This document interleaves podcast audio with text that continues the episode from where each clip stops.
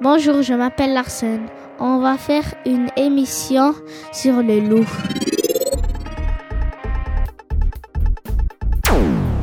Il mesure 150 à 200 cm et il pèse 20 à 60 kg. Et la queue du loup mesure 35 à 56 cm.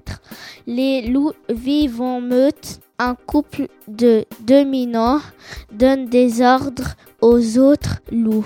Et ils vivent pas dans les villes, ils habitent en Amérique du Nord, en Europe et en Asie. Ce sont des mammifères qui font des bébés. Il y a quelques semaines, il a été vu près de la ville de Martigny. Mais normalement, le loup s'approche pas des villes. Je vous parle maintenant de la nourriture. Il mange de la viande, du lapin, du mouton. Il mange entre 1 à 4 kilos de viande par jour. Sa fourrure est de couleur gris-brun. Il habite une tanière. Souvent, il chasse et il pêche. Il a un super odorat. Il arrive à sentir sa proie de très loin. Moi, j'ai jamais vu de loup, mais j'aimerais bien voir un loup dans un zoo ou en vrai. J'espère mon émission vous a plu. Ciao, ciao, gros bisous à vous.